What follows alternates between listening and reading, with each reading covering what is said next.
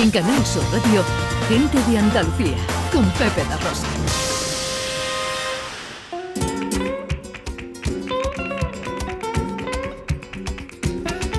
...12 y 34... ...un 22 de noviembre de 1462... ...hace 559 años... Llegaron los primeros grupos de gitanos y gitanas a Andalucía, en concreto a Jaén.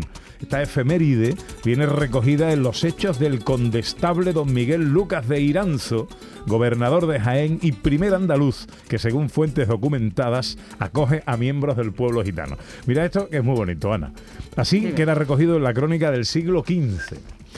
A 22 días del mes de noviembre de este año 1462 llegaron a la ciudad de Jaén dos condes de la pequeña Egipto, que se llamaban el uno don Tomás y el otro don Martín, con hasta 100 personas, entre hombres, mujeres y niños, sus naturales y sus vasallos, los cuales habían sido conquistados y destruidos por el gran turco, y porque después de ser conquistados parece ser que negaron nuestra fe, hacía muchos días que por mandato del Santo Padre andaban por todos los reinos y provincias de la cristiandad haciendo penitencia. Y como llegaron a la ciudad de Jaén, el señor condestable los recibió muy honorablemente y los mandó a aposentar y hacer grandes honras. Y que en 15 o 20 días que estuvieron con él, continuamente les mandó dar todas las cosas que les hizo falta, a ellos y a toda su gente, de pan, vino, carne, aves, pescado, frutas, paja y cebada abundantemente. Y muchos días los dichos condes comieron con él y con la señora condesa, su mujer, y al mismo tiempo que quisieron partir, les mandó dar de su cámara muchas sedas y paños para que se vistiesen y buen acopio de riquezas para su camino. Y salió con ellos hasta media legua fuera de la ciudad de Jaén. De modo que los dichos condes partieron muy contentos y pagados, loándose y maravillándose mucho de su gran liberalidad y franqueza. Gitano soy, de mi raíz nunca voy a olvidarme.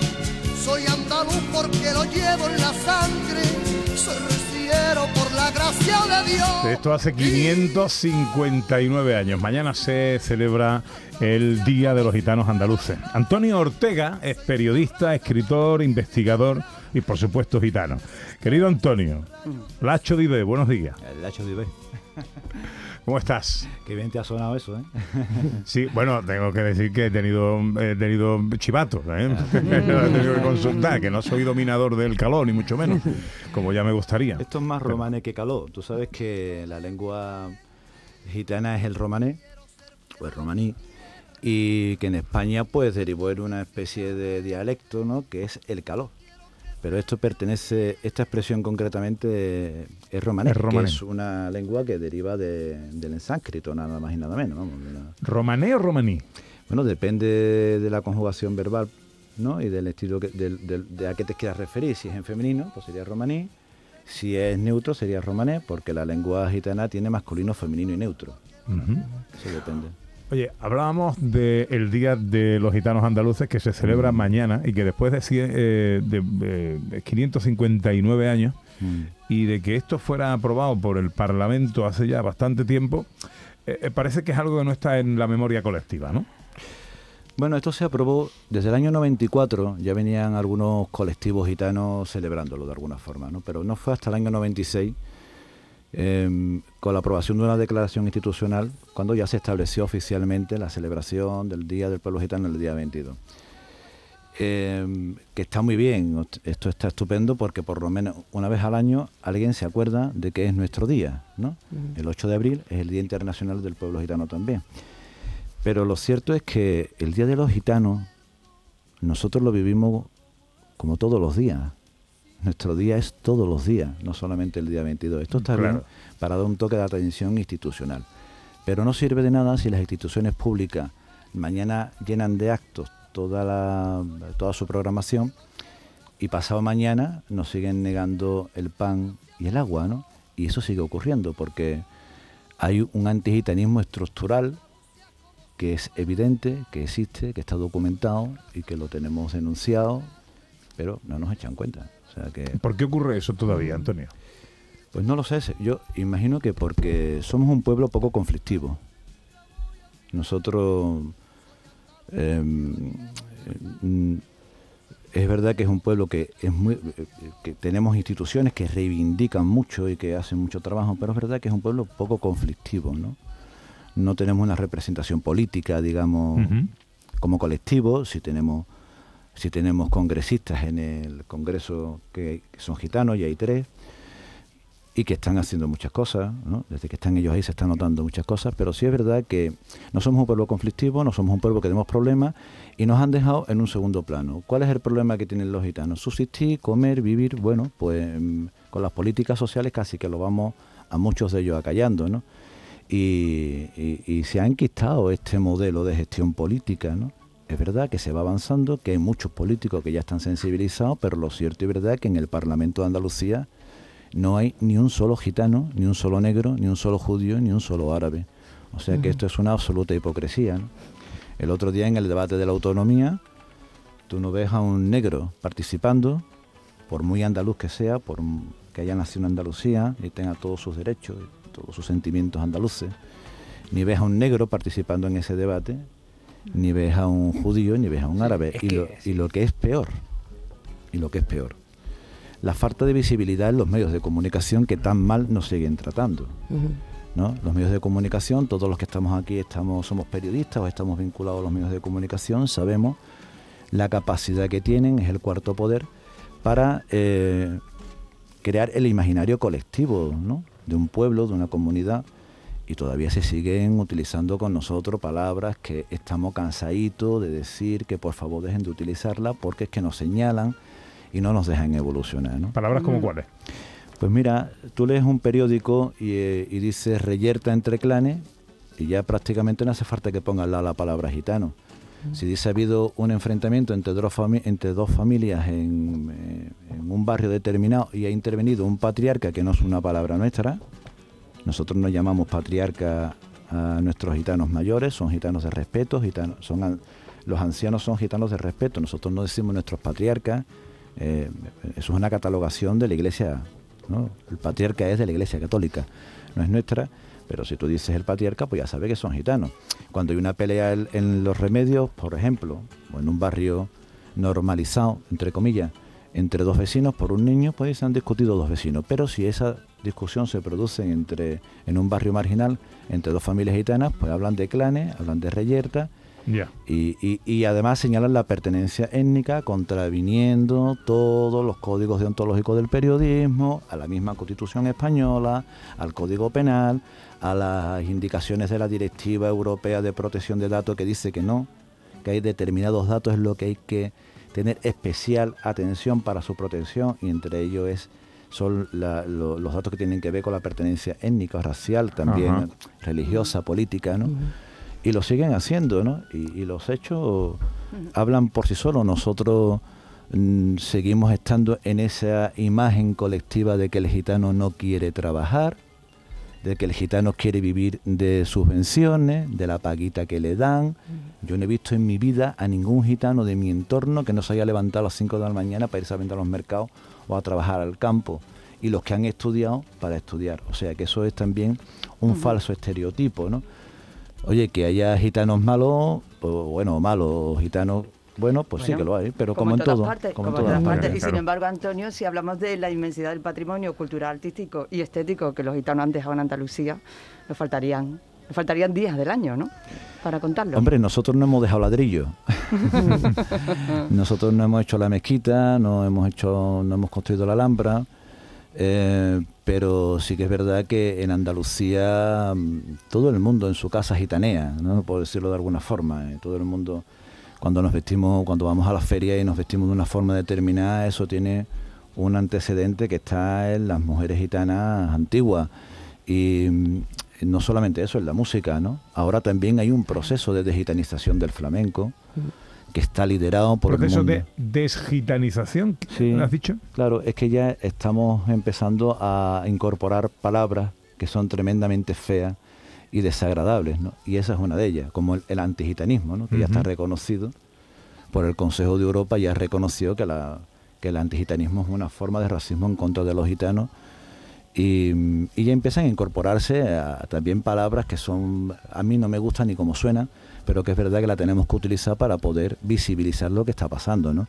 Y hay un proceso de digitalización del flamenco que está liderado por el mundo académico, por, por la misma flamencología, por un sector de la flamencología, por un sector de la afición y por el mismo mundo político. ¿no? Ahora parece que todo viene de los árabes, de los negros, de los judíos y que los gitanos poco menos que hemos cogido eso que estaba ahí y, hemos y hemos y hemos usurpado el flamenco, ¿no? Y eso es una auténtica barbaridad que se le está diciendo a la gente en los máster, que se le explica a la gente en los máster.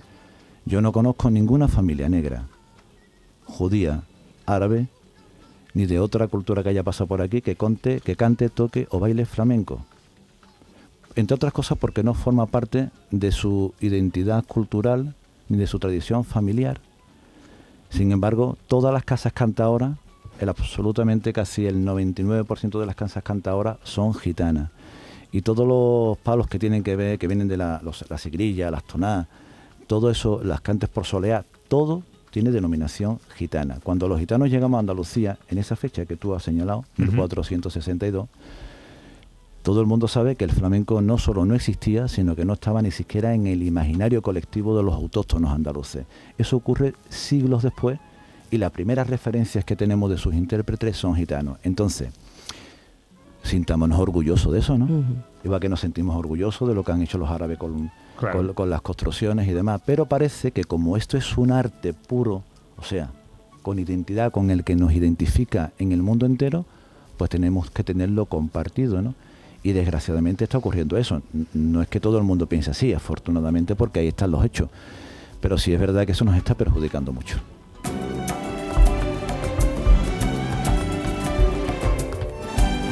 Mañana es el Día de los Gitanos Andaluces. Eh, ¿Qué deberíamos reivindicar hoy, ahora aquí, en este, en este momento, para, para terminar? Eh, O celebrar, eh, o conmemorar eh, con vistas al día de mañana. En primer lugar, que todos los andaluces nos sintamos orgullosos de lo que somos, que aspiramos a una, que aspiremos a una sociedad intercultural.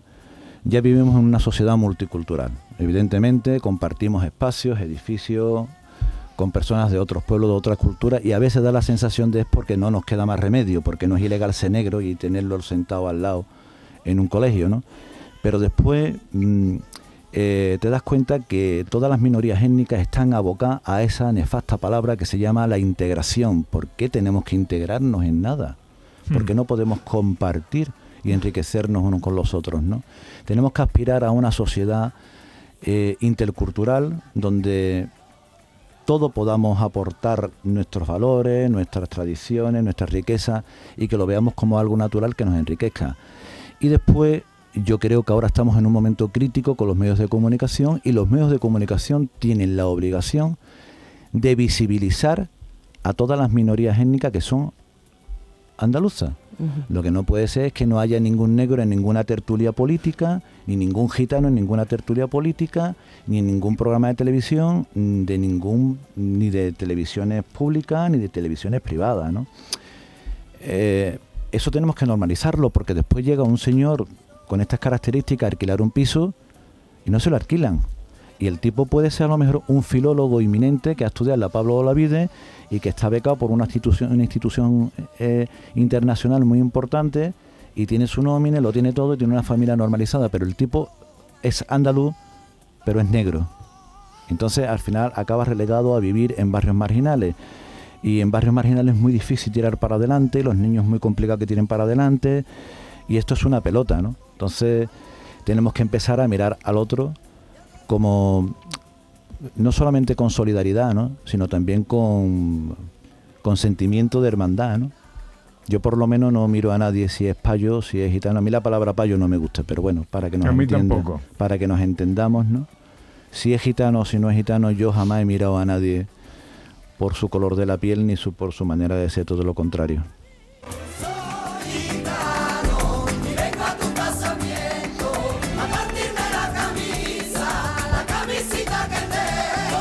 Pues estoy totalmente de acuerdo. Mañana el Día de los Gitanos Andaluces. Antonio, que me alegra mucho siempre verte, saludarte, escucharte y feliz Día de los Gitanos Andaluces. Gracias, muchísimas gracias. Tú sabes que los gitanos tenemos un himno ¿Te acuerdas que te lo mandé? Sí, señor, cierto es, cierto es, precioso, por cierto. Que tenemos una bandera y mm, para terminar, Pepe, si me permites un segundo, nada, dos segundos.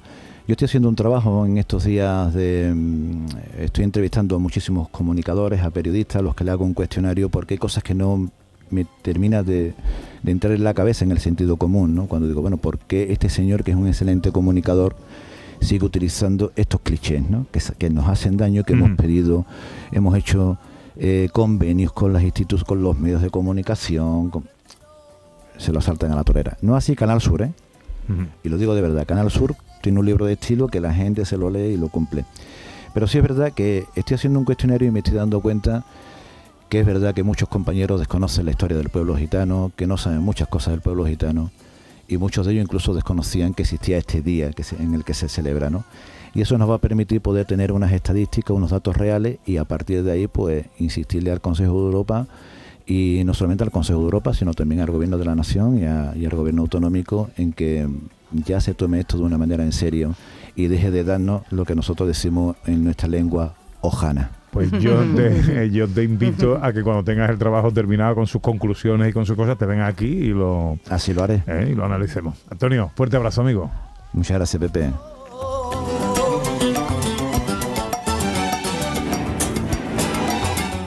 En Canal Sur Radio, Gente de Andalucía, con Pepe da Rosa.